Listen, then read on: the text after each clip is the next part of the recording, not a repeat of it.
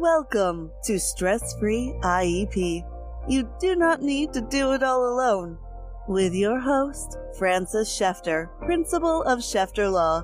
You can get more details and catch prior episodes at www.shefterlaw.com. The Stress Free IEP video podcast is also posted on YouTube and LinkedIn, and you can listen to episodes through Apple Podcasts, Spotify, Google Podcasts, Stitcher, and more. Now, here's the host of Stress Free IEP, Frances Shefter. Hello, everyone, and welcome to the show. I am hoping we're not going to have issues because it looks like at the intro there are a couple of glitches, but hopefully we're going to be good for today. Today's special guest is Naomi Rubinstein, who is a family educator and social learning specialist, and she's in the Baltimore, Maryland area. So, Naomi, please introduce yourself a little bit. Tell our listeners a little bit about yourself. Good morning. So, um, I am, I have my master's in education and um, I work with children and families. And um, I've been doing it for many years, but through kind of different venues. So I started out um, my graduate work in New York and came down back to Maryland and have been working in, you know, in a lot of different settings private schools, public schools, um, and just really happy to be here today. Thank you so much for having me. Thank you. And so, social learning specialist, what is that specifically? Like, what does that title mean? So, that's a great question. It basically means that I support um, mainly um, children who have um, challenges in the pragmatic language area with um, social communication. So this can be um, this can be you know basically young children who are having difficulty in their preschool setting, um, who are you know maybe having difficulty picking up cues, following routines. Um, and then older children sometimes need support navigating kind of the nuances of social interactions as they get older. But my job is really to support them with kind of everything um, involving social communication. So that's both nonverbal and verbal. And that's a pragmatic language. And I know a lot of people um, associate pragmatics with um, children on the spectrum. But do people, do kids have to have a diagnosis in order for you to assist them? No, not at all. So I, you know, I would say that most of the the, the children I work with um, are either neurodiverse or they're um, they're kind of in the process of getting um, a diagnosis. But there are many kids out there who, especially you know, post pandemic, who haven't had a lot of the experiences that we all traditionally have had, and so kind of their their ability to have, you know, to kind of experience all of the interactions that we would like them to have, you know, hasn't been as robust as we would like. And so we're seeing, you know, some, some kids who maybe wouldn't necessarily fall into the category of neurodiverse, um, needing some support with that social communication. Um, and I, I think, you know, sometimes it's also not necessarily um, autism, it might be ADHD. Sometimes anxiety gets in the way, right? Like if we think about if we're in a situation where we're feeling anxious, we're not really as available to picking up on these social cues and also to using some of the skills that we already have. So, you know, what I find is, you know, sometimes I'll go in one setting with a child and they'll be really available to using all of these pragmatic language skills. But in another setting, they might look, to, they might present just completely differently. And, you know, they just aren't available and they're not, you know, they might be stuck on one thing in the environment that might be making them anxious and it's interfering enough that they're not picking up on, you know, what's happening around them and, and really processing what's happening. It also depends on, you know, the number of, of children and environment around them, the stimuli, you know, certain stimuli affects um, every child differently. You know, some kids, you know, visual stimuli might interfere. Other kids, you know, auditory stimuli might interfere. Even just like internally, that interoception piece, how they're feeling on the inside, right? Like, are they able, they might not feel in that moment that they're hungry um, but they, they're really lacking kind of the internal resources because they haven't eaten in several hours. That something like that might be interfering with their ability to communicate with with other people. Right. You know, it's so interesting because you say like the anxiety, and I had brought up the you know spectrum ASD kids and and the ADHD, and those three oftentimes are together. You know, I wind up with kids that yeah. have all three, and it's to me, I'm like, is it or is it just you know like I have such an issue with labels sometimes because it's just you know like not not necessarily like as you said you don't need a label if you're struggling let's mm-hmm. find why you're struggling and help with that issue um, so I know um, you were saying like you work with the whole family and in different settings. Like, how does that work? What does that look like? So it really, it's a, that's a great question. It really, truthfully, it depends on every family. So I have some families who I work with. Well, let me, let me backtrack a little bit. And the reason why I say, the reason why I say that I work with the whole family is because family dynamics are so important and, and we have to understand the big picture to actually really, you know, understand what's happening with the child. And, you know, parents are stressed, children, you know, children are stressed. And this isn't about, you know, the pandemic. This is, you know, kind of historically, I think you see this kind of, um, this dynamic where like one person in the house is having a challenge and then it really is kind of going through the entire household is going through might there might be a sibling involved Maybe a sibling's having a hard time. Maybe even a grandparent is going through something. And then the parent is stressed. And then it just, kids are very in tune with our kind of emotions. And sometimes, look, we're human, right? Like we, we can't, especially with young children, it's like sometimes they might know something is a little off, but especially the kids who are kind of struggling with that emotional regulation to begin with, and they have those challenges, uh, you know, underlying challenges, you know, they might kind of pick up thing, you know, pick up on things that are kind of off with a parent, but also they might not understand why and hmm. really be able to kind of connect all the dots. And then it becomes even more challenging for that child. Um, because they're kind of feeling a little bit dysregulated because the parent's a little bit dysregulated. Um, sometimes it's even having nothing to do with the child, right? Like the, the parent might be going something with, you know, through something at work and then, and then they're, you know, a little stressed at home and then that's impacting the child. There are all sorts of things. And I think, you know, as practitioners, it's really important that we understand the big picture of what's happening at home and also what's happening, you know, just generally in all environments, I would say. Um, kind of picking up on the details, but making sure that we understand the big picture too. Right. The first thing that came to my mind when we were talking about that is when I was a teacher and, you know, sometimes the teacher would be talking like, why is this kid like that? And then the parent would walk in and we're like, oh, that's why. And it's just not that it's bad or anything, but like that's the role models they have. And if this is the way your parent is acting, then that's the only way you know how to act. Um, and the other thing is just that the the kids know what's going on.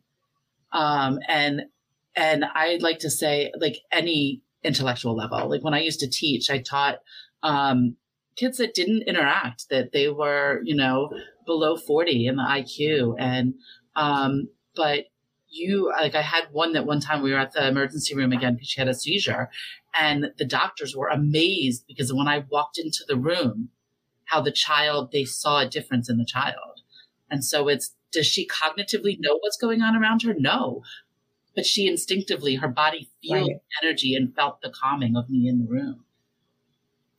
Yeah, I think I think the you know, and that's that's a, just a huge piece of what of my work with families is you know making sure that you know everyone one understands you know the child's strengths and challenges and also their own.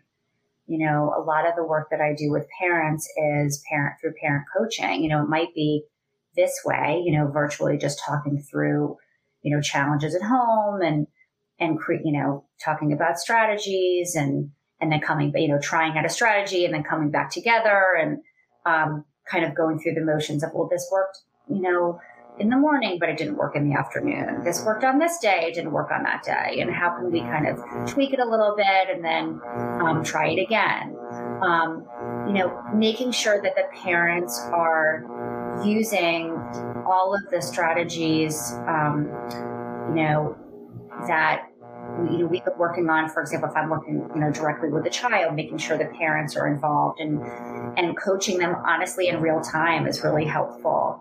Um, looking at the whole family, sometimes the sibling is in the sessions with us.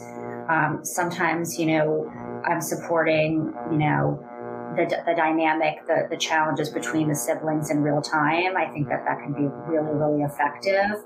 Um, and you know talking through with parents um, you know ways to to support all of the people in the household not just necessarily that one child that they're looking for the you know support with.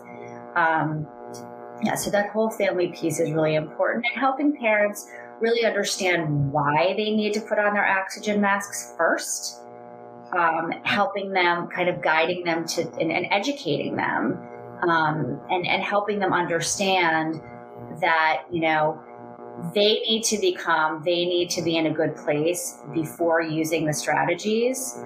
Um, but it's, it's it's um it's something that you know we need to make sure that kind of everybody's on the same page and that's a lot of that collaborative work that i do with families and outside uh, practitioners. Um, it's just, you know because it does matter with the whole um, family and in um, especially with the siblings because I know the dynamics are so different with siblings. Yeah. And so you were saying that you do um, different sessions and when you're working with a child or working with a family, like what does that look like? Do you work directly with the child? Do you work with the whole family? Is it a mix match? How does it work? That's a great question. So, as I said earlier, it really depends on the child and the family you know, ideally, I prefer to have the parents involved in the session with us, or you know, because you know, and it kind of it, it kind of is similar with with teachers too. If if the parent is there during the session with us, I can model these strategies for them in real time, and then they can practice them with me, and then I can coach them through it. If we're on a call, uh, you know, a meet, a virtual meeting like this, and I'm relaying the information to them, it's not nearly as as as productive or empowering to parents. Um, I think when they can see, you know, in real time what I'm doing, and I can also give them scripts, which I can do, you know, this way too.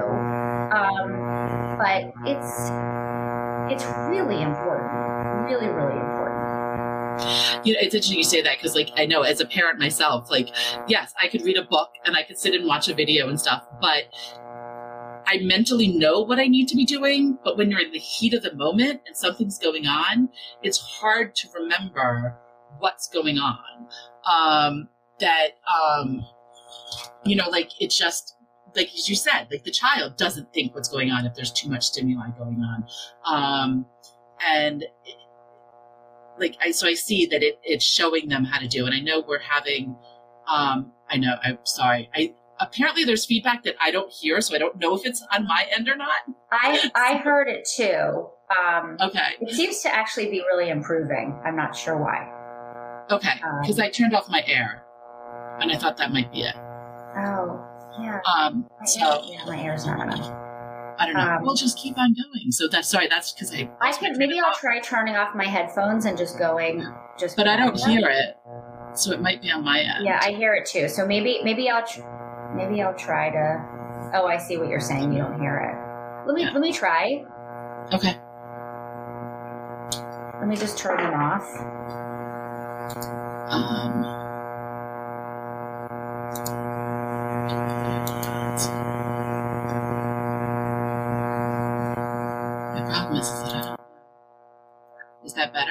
No, I still hear it. No, I still hear it. Unfortunately. Oh no, it's gone. Okay. But now I can't hear you.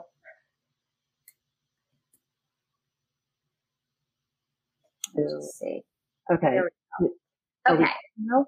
Yes, I think we're. Is that better? I, I don't hear it anymore, Sarah. Okay, good. Okay. Okay, there we go. Um, no big deal. Um, sorry. It's the reality of life, right? Technology today. Um, so we were talking about like what, Sorry, I lost you again. are you there? Can you hear me?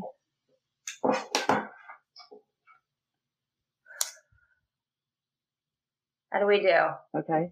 I can hear you. Can you hear me? I can't hear you. Ah, oh no. Okay. Now I hear you. settings?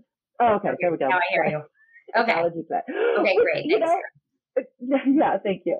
Um, it's so funny because it's just like like you were saying with the pandemic and stuff, and you would think we were through all this, but it's life, and it just like thinking this through. It reminds me of what kids go through in the communication Yeah. because it's something different going on, and like, oh no, wait a minute, I'm not used to this coming at me. How do I fix it? What do I do?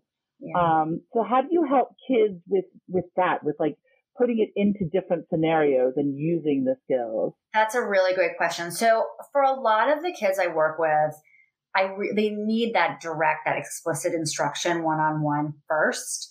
Um, and when they're ready, when they're available, um, I support them to generalize it in all settings. So what that would look like would be this. So let's say I have a child um, who's struggling with the the um, maybe self regulation or particularly cognitive flexibility, which comes up with I would say almost all of my almost all of my clients. Um, you know, practicing being flexible one on one with me, and then you know meeting with the other practitioners on the team, particularly teachers um, and the administration at whatever school they're in, and kind of making sure that we're all on the same page in terms of the language we're using, the prompts, the cueing, et cetera. And then going into the classroom or maybe going onto the playground with them or going to a play date with the child and really pushing into the setting so that I can support the child in real time. Because what I find is that a child can work with a practitioner once or twice a week, right? Mm-hmm.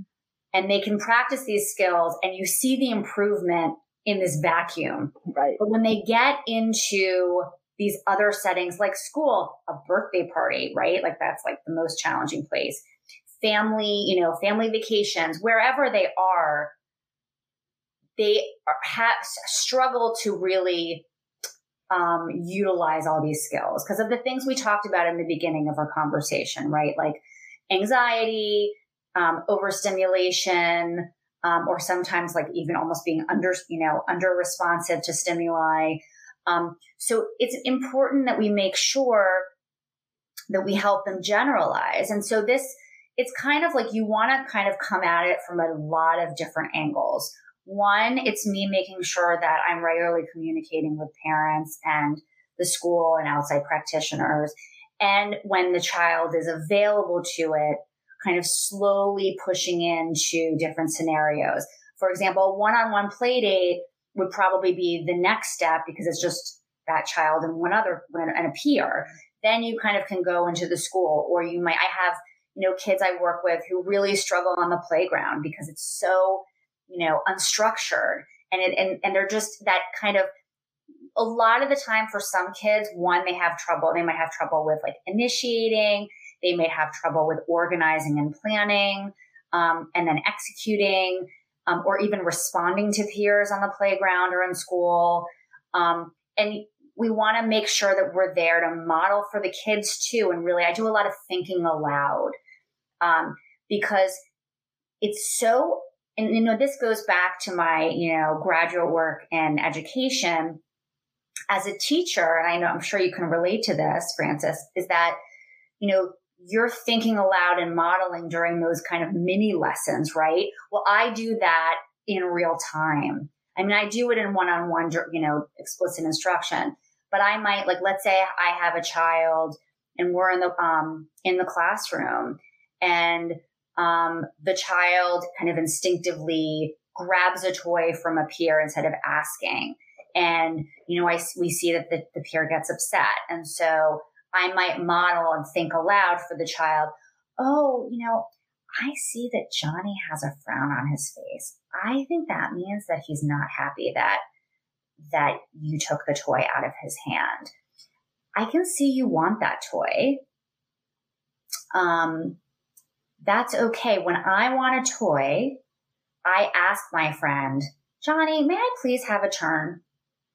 Um, and what I usually do, depending on the child, is I'll wait. I give a lot of wait time. A lot of my friends need a lot of wait time. And I give them an opportunity to kind of use that, um, the script that I've given them. And sometimes that's not enough. Sometimes I, they need a prompt. You can say, may I have a turn? Then you wait, right? Do right. they ask? You wait. And then if they don't, I just model it. Johnny, may I have a turn? And then there's kind of that reflection piece after. Johnny gives the toy. Oh, I asked Johnny, so he had a picture in my head that he wanted a toy and then he could give it to me. And look, that's a lot of language right there. Oh, yeah. So, you know, please know that, you know, that's not necessarily the strategy I would use for every child because some of my kids, you know, I would lose because it was just too much language. But that's just an example of how you know, I'm working with kids in the classroom because a lot of kids, they really do need that. And look, the reality is that teachers work very, very hard, mm-hmm. but many of them have many kids in their classrooms. You know, my client is typically not the only child. Look, neurotypical kids have challenges too. Everybody has a challenge, right? Right. Teachers are navigating, uh, you know, various strengths and challenges and differentiating instruction in the classroom. And they might not always be able to meet the needs of every child in that moment, right? They might be over on the other side of the room with, with Isabel, you know, because she's upset because a friend took her toy or whatever it is. Um, so I think, you know, a lot of my work with teachers also has to be really thoughtful because I have to really problem solve with them to create strategies that are going to be practical for them. It's easy for me to come into a classroom and say, "Oh, I think um I think Josie needs this this and this and this is what you know what? Like that's probably not that's just not realistic. You know, teachers need to you know you to kind of take a step back and really think carefully about the strategies that you're giving them because they're they need to be practical for them. And I also think you know, part of my job is helping parents understand the realities, you know, of whatever, you know, educational setting their child is in. Is the setting really going to be able to provide what your child needs, or do they need a more specialized um, setting? Um, you know, for some of my kids, they thrive in a regular education setting with, you know, a certain amount of support and that the school is able to give that or you know, if they're not, you know, there are enough specialists kind of coming in and, and everyone's just kind of on board and open to strategies. And for others, you know, unfortunately that setting's not appropriate and we need to, to really think about, you know, a more specialized setting or, or a setting that has maybe, you know, a better teacher student ratio so that the child, you know, just is more available because the setting, you know, doesn't have as much stimuli that's overwhelming them. Um, but but generalizing generalizing the skills, I would say, is the hardest part. Um, and I think you know also making sure you know that we are careful about not giving too much support and not giving too little support. And when we're giving, you know, a certain amount of support, when we release it, we release it very carefully and very slowly Um, you know, the idea is that we want a child to be as independent as possible in whatever setting they're in. Um, and so, you know, I'm always looking for, you know, ways that we can slowly release support, but we want to do it in the right way. We want to make sure that the child feels safe and doesn't kind of go from zero to 60. But, but, you know, yes, it, you know, it, it really does look different for every child in terms of that generalization because just are, you know, some schools are really open to it. Um, I would say most schools are really open to it. I mean, certainly we're limited. You know, I live in North Potomac, Maryland, so I'm in Montgomery County. Um, and, you know, so, you know, if I, I want to go observe a child in Montgomery County public schools, you know, that can happen and I do that, but it, it's not, I don't have the same ability to work with a child, you know, in during the school day in in Montgomery County as I would say, you know, in a private school. Right. Yeah, and setting makes all the difference. I have that conversation a lot with my clients because, you know, sometimes we know the general education setting is not 100% right, but we also know the special ed set, the full special ed setting isn't right. And so where do we go from there? And it's challenging. Um, but it's, I love that you do the modeling because you know, thinking back to like teacher days or just, you know, with my own children is don't grab a toy. You need to ask. Right. Well, telling a child to do that, you know, obviously, okay, what does that mean? You know, and then the child has to process it. where you say like, oh, I see now that, you know, child A is upset because you took their toy. That it's just, it's teaching them to see it and not just don't do that. It's teaching them the why, which right. Those cognitive strategies for the kid. Look, there are some kids who need, I would say, more scripts than others. But when you have a child who's available to the cognitive strategies, you know, getting them to actually think about, think things through. So, for example, like a cognitive cue might be, you know, I wonder if Johnny wants a turn. And then the child actually needs to think, huh, does Johnny need a turn? And then they have to organize and plan it, right? Okay, if Johnny wants a turn, um, then I need to ask them, okay, this is what I need to say.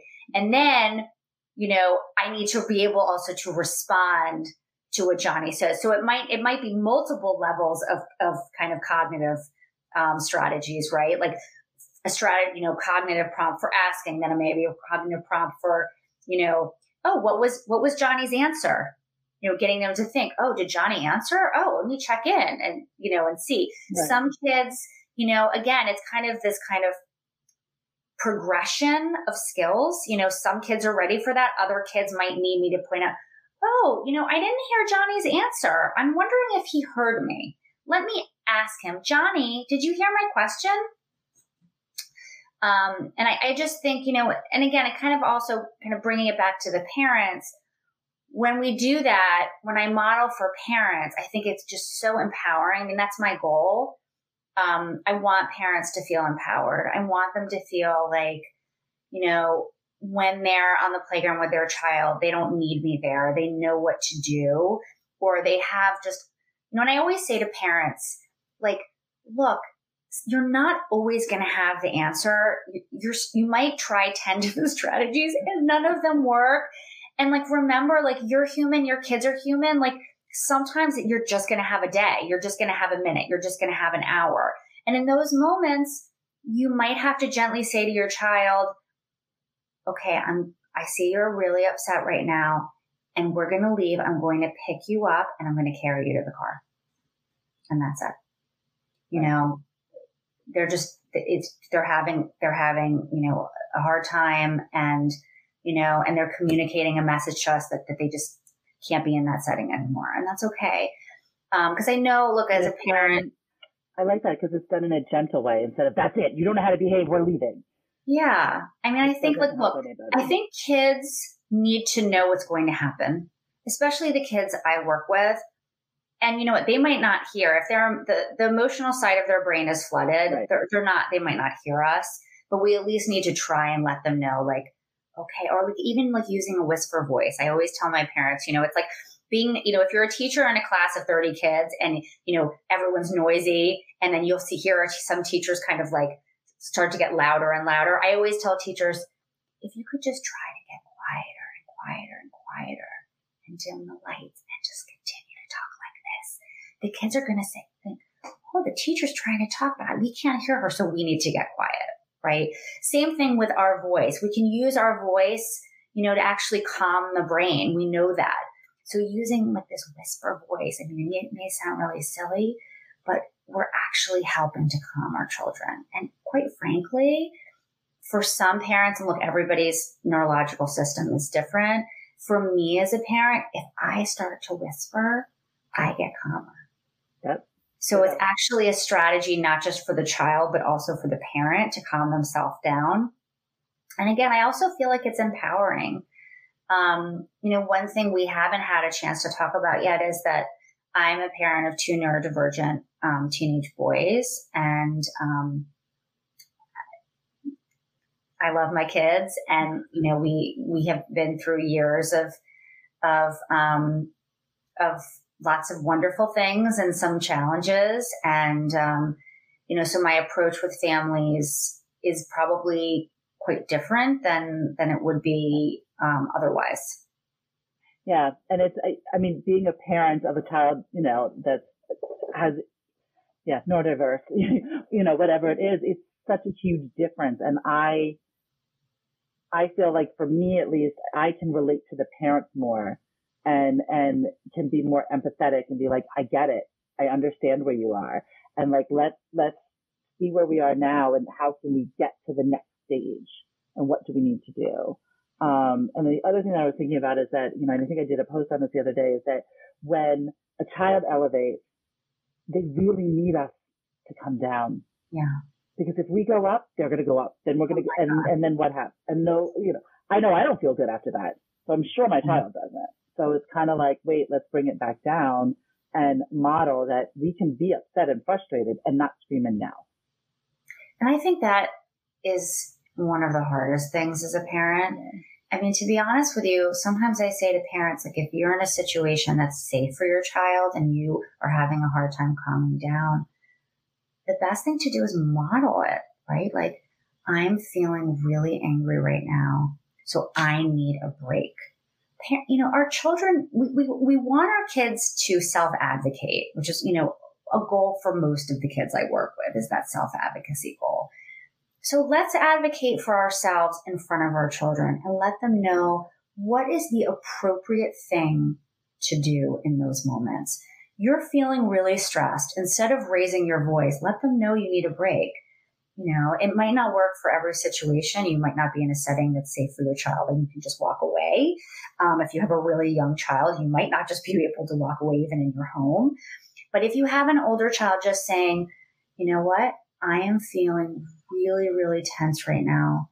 I'm going to set a timer for two minutes and I'm just going to go sit down and I'm going to put on my headphones and I'm going to listen to my music or whatever way helps you, you know, stay calm. For some, you know, for some parents, we are, we know that, for example, there might be a calming strategy that we want our kids to use and we know it's, it's been, you know, beneficial for them and it really works. So in those moments of frustration, you might use it to try to model that strategy that you want your child to, to learn. Well, it might be a strategy of taking deep breaths.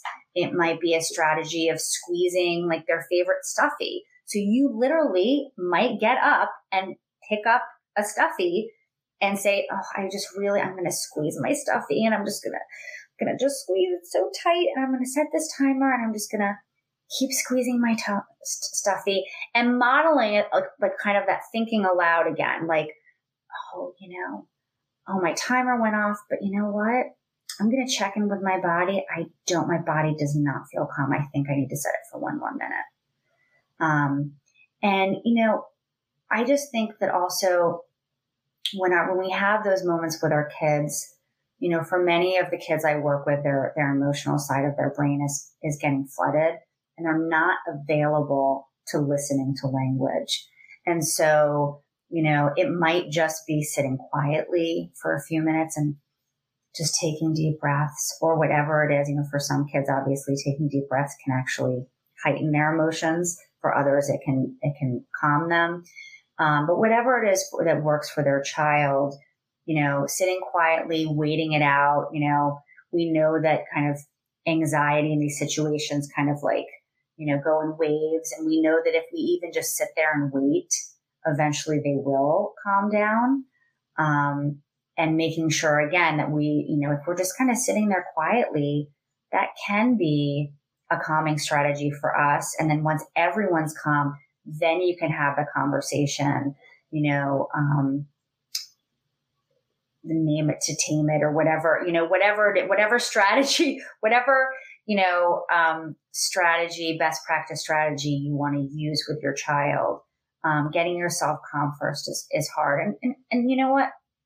I mean, it's important, but I also think like sometimes you, it might not work and like validating that for parents and normalizing that. Like, look, last week when you got really upset and you just couldn't calm down, like we've all been through that. Every parent goes through that. Like, of course you, of course it was hard. Of course it was hard because it is hard.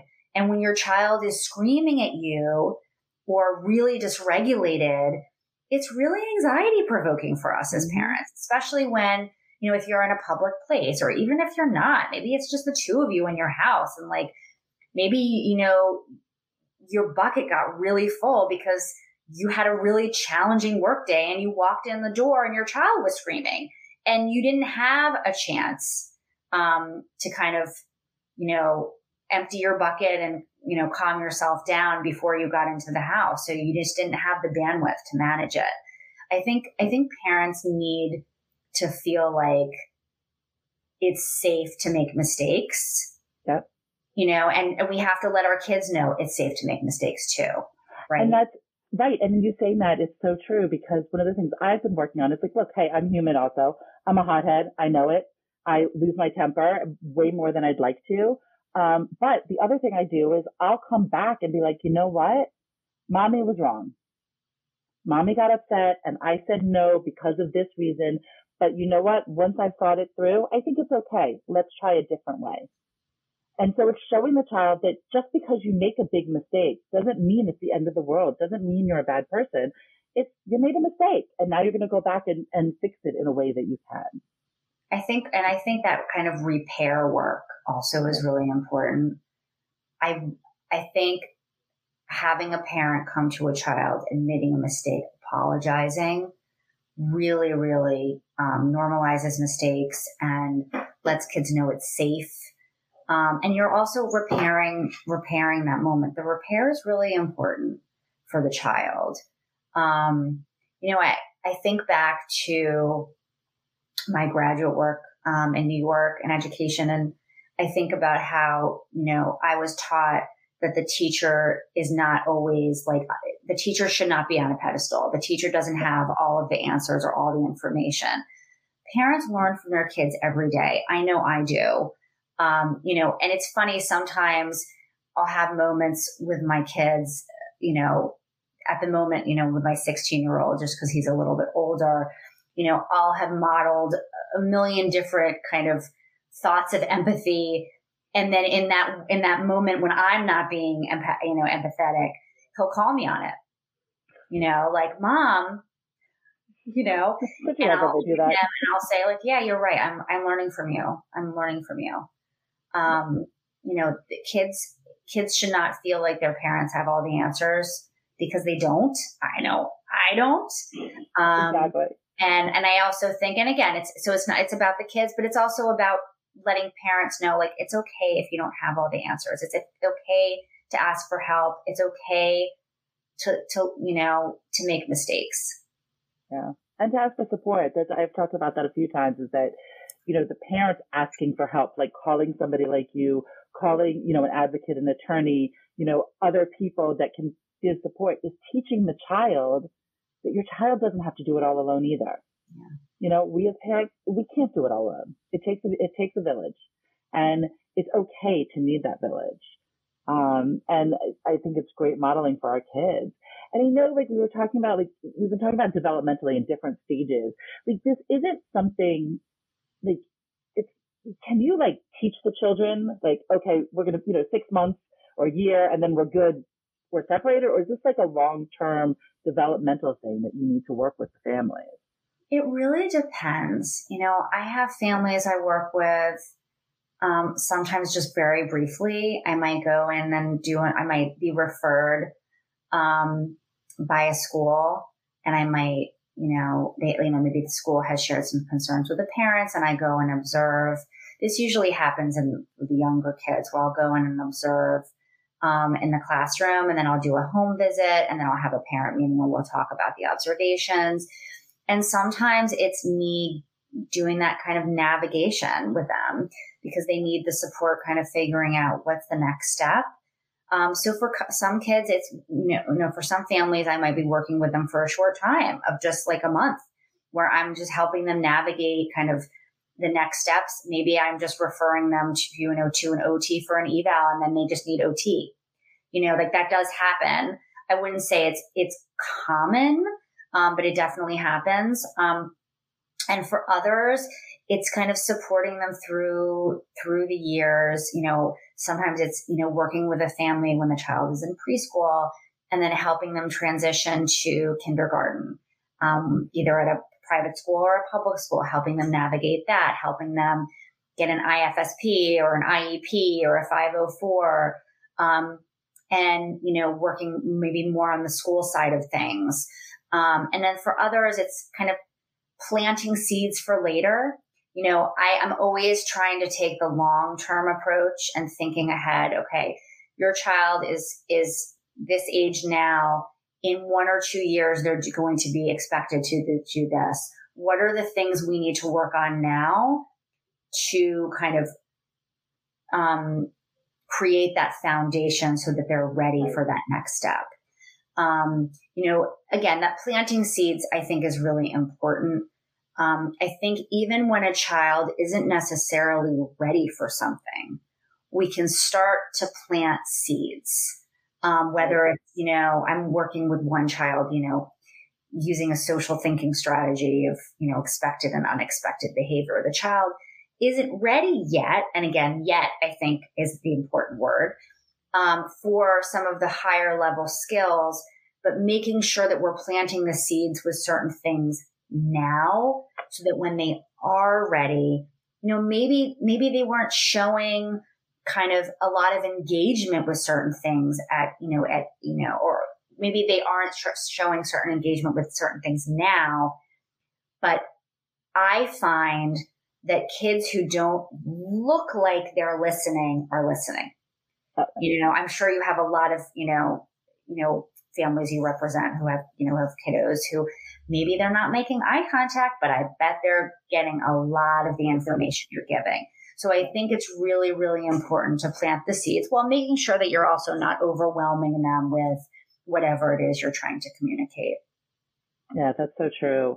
Um, so what, like, what should parents look for? Like, if, you know, they're saying they know something's quirky about their child or this or that, like, are there certain things that parents should look for to know, like, oh, wait a minute, I need to reach out to Naomi because we need help? You know, it's a really good question. It's really hard to answer, frankly, because I think every child is so different. But I would say that, you know, the majority of kiddos who I see do struggle with that cognitive flexibility, the ability to shift from one thing to another. Um, if they're having, you know, especially with the younger kids, if they're not able to stick with something, and if they're kind of, kind of flitting from one activity to another, if they're if every kind of little deal is a big deal, um, if they're having difficulty picking up on those social cues, um, joint attention is a big one at a young age. When we know when for those listening who don't know what that means, it's you know when two or more people are, are focused on you know on an object or a person. Um, or like you know that kind of shared enjoyment um, you know, I think it's, it's tricky. I think that, you know, especially parents who just have one child and they don't necessarily have a typically developing child first. It can be really hard. And I think sometimes, you know, we can dismiss certain behaviors. Um, but I think that, you know, generally, you know, try to partner. I say to parents, try really try to partner with the schools when they come to you with a concern. Um, really listen. And when they, and I, I think one thing I've been struggling with and a lot of my colleagues have been struggling with is, you know, when they go to the pediatricians, you know, make sure you're a really good reporter because the pediatricians, you know, they're not obviously, you know, we want them to focus on the developmental piece, but keep in mind that they're the pediatrician's only seeing your child in an office once every X amount of months. Right. And so For 20 minutes. right. And they're not talking to the school and they're not talking to the soccer coach and they're not, you know, they're not talking to all these people in your child's life and they're not seeing with their own eyes your child in, in different settings. So your child might do really, really well one on one. Your child might do really well with adults, right? Right. If your child is doing really, really well with adults, but not necessarily engaging with peers, if they're going to the playground and they prefer to play that by themselves, or they're getting really stuck on something, like, oh, they're, and, and like something that might not be something that's kind of you would expect them to get stuck on. Maybe it's like, you know, and again, th- this doesn't necessarily mean anything, but you know, maybe they're getting stuck on doing something over and over and over again. Um, maybe they're getting stuck on drawing a picture over and over again, or you know, they want to see you do something over and over again. Now, that's very typical, right? Like little kids Right. like repetition, they like routine, um, they like that kind of cause effect piece. Um, but you know, I would say if your gut tells you that something is just a little off, or you're kind of looking around, or you're with another child and another child is interacting in a certain way, and you say to yourself, you know, I don't see my child doing that, or I don't see my child imitating me. I don't see, you know, or they're getting really upset, you know, when it's loud, or they're getting really upset with certain, you know, in the bathtub and they don't want to have their hair washed, whatever it is. Again, it doesn't mean that we need to be super concerned about it, but talk to somebody, Yeah. right? Talk to a specialist. Um, and again, you need to be a good reporter because what I find um, is that, you know, when we go to the pediatrician and we fill out the MCHAT, those questions are written by specialists, but parents are not specialists. So sometimes I think the questions are really ambiguous and sometimes, you know, you think you're answering the question correctly, but when in fact you might not know exactly what you're looking for Right. as a parent. And so I would just say when in doubt, you know, if you just feel like something's just not what you expect, you know, the worst thing that you, has happened is that you've wasted your time. But you haven't wasted your time. It's just you spent the time and you kind of feel better about it. But again, I think the reporting piece is really, really important. And also listening to the people in your child's life, like the teachers who do have that child development experience and understand typical development. Um, being a listener and really acting on it and really being their partner is, is super, super important. Right. No, and it's it's it's trust the parent gut. I say that all the time to you know to everybody in my network. You know, people that I come in touch with. It's there, and we need to learn how to touch it, touch in because, like as you said, worst case scenario is you found out it's nothing, and that's not a big deal. Best case scenario, like if there is something, it's better to start early rather than wait later. Like services early, I always say that the earlier you start, the better because it just gives your child more of a fighting chance of getting where they need to be to be as good as they can be.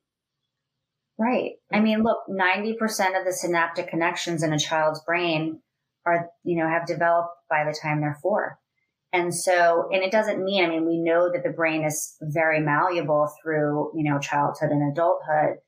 But I do, I mean, I see such an enormous difference. And we know, like you said, research has shown that kids, the kids who have gotten intervention before the age of three are much less likely to need intervention later. I would rather see a, a child, you know, be in a more specialized um, setting, uh, educational setting at a younger age so that they can thrive and be independent in a regular education setting later. In my experience, depending on the child, right? I would say that most of the kids who whose parents put them in the specialized setting when they really needed it were better able to shift to a regular education setting later. Obviously, not everybody, every, you know, every right. situation is different. Um, but I would say that's really a pattern that I see. Unfortunately, people who, you know, parents sometimes are really, really focused on being in a mainstream educational setting. And look, that is the goal, right? Sometimes, right? If it's appropriate. Right. If it's appropriate. But that's the that's the key, right? As you said, if it's appropriate. And I and I, I just think like when we just take a step back, you know, think about what's really best for our child right now, and nothing's permanent. You know, I say I tell parents like sometimes you're not like they want answer, they want to know, like they want a crystal ball. If I put my child in the school, are they going to thrive? I don't know. Sometimes, like, there's no way to know. Sometimes you have to make the leap and actually put your child in the setting to know. But I will say, I always try to tell parents, like, nothing is permanent. You're the parent. You get to choose. If you make a choice and you find after you have really given it time that it is not the best environment for your child, you are in charge. You get to make the choice to, to pull your child out, move your child, whatever it is. Obviously, you know, sometimes financial resources get in the way. Um, and, you know, kind of going back to the conversation we had earlier about, you know, my lens of, of a, of a parent, um, of two neurodivergent kids, um, it is different. And so I try to really think about my experience as a parent, which is going to be diff- different from my my client's experience. But at the same time, I think many of us kind of share the same c- certain experiences in terms of, you know, a lot of parents, they, they go, they, they want support for their child and they know it's going to automatically be, you know, much more expensive than kind of just support for a neurotypical child. It just, it just is. Um, and so I always just try to be really, really sensitive to kind of not just kind of emotionally what's going on, but also financially what's going on.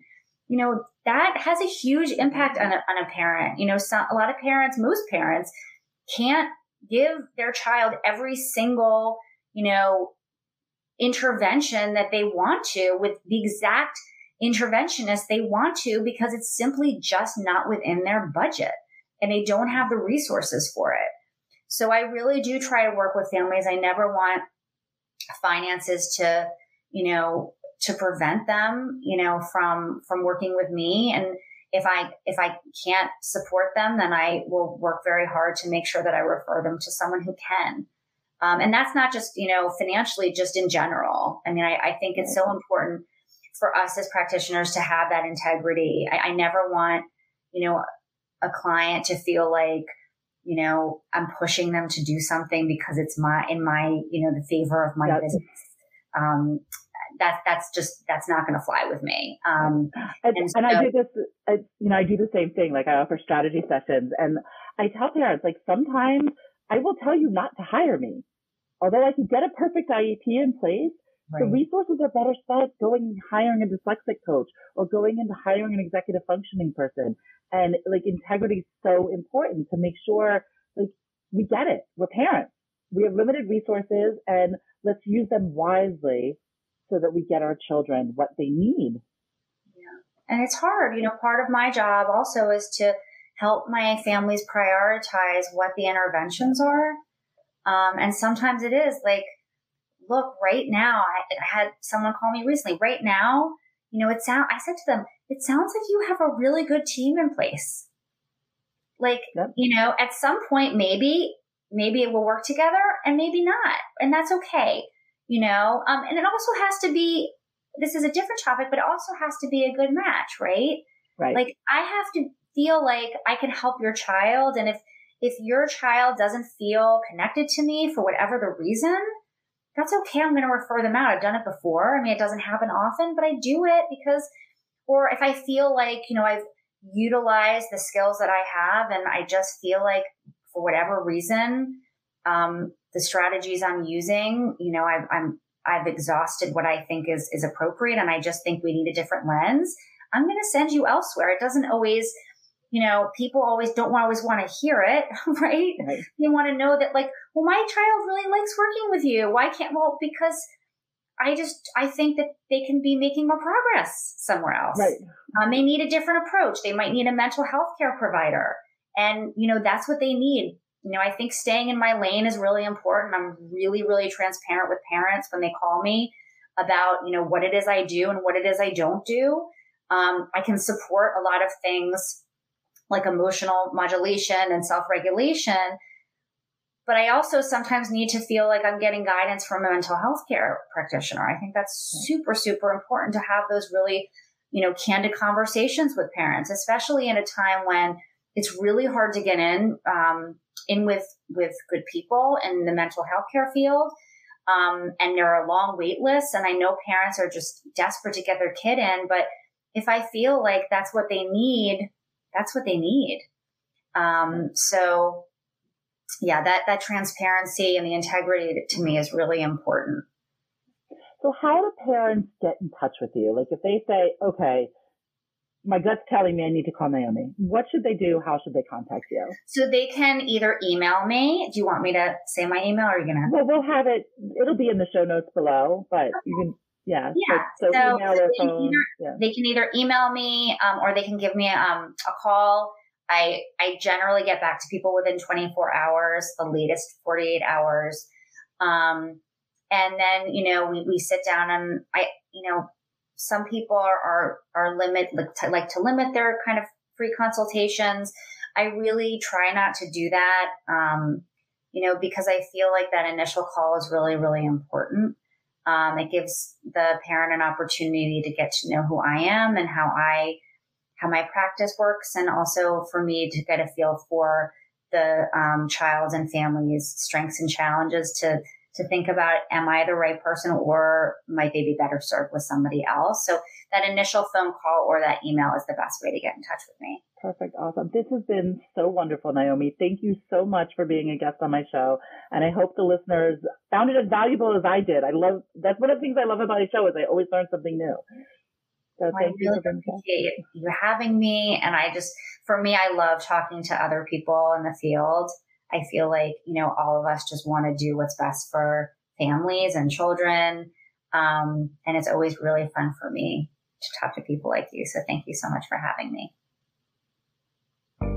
You've been listening to Stress Free IEP with your host, Frances Shefter. Remember, you do not need to do it all alone. You can reach Frances through shefterlaw.com, where prior episodes are also posted. Thank you for your positive reviews, comments, and sharing the show with others through YouTube, LinkedIn, Apple Podcasts, Spotify, Google Podcasts, Stitcher, and more.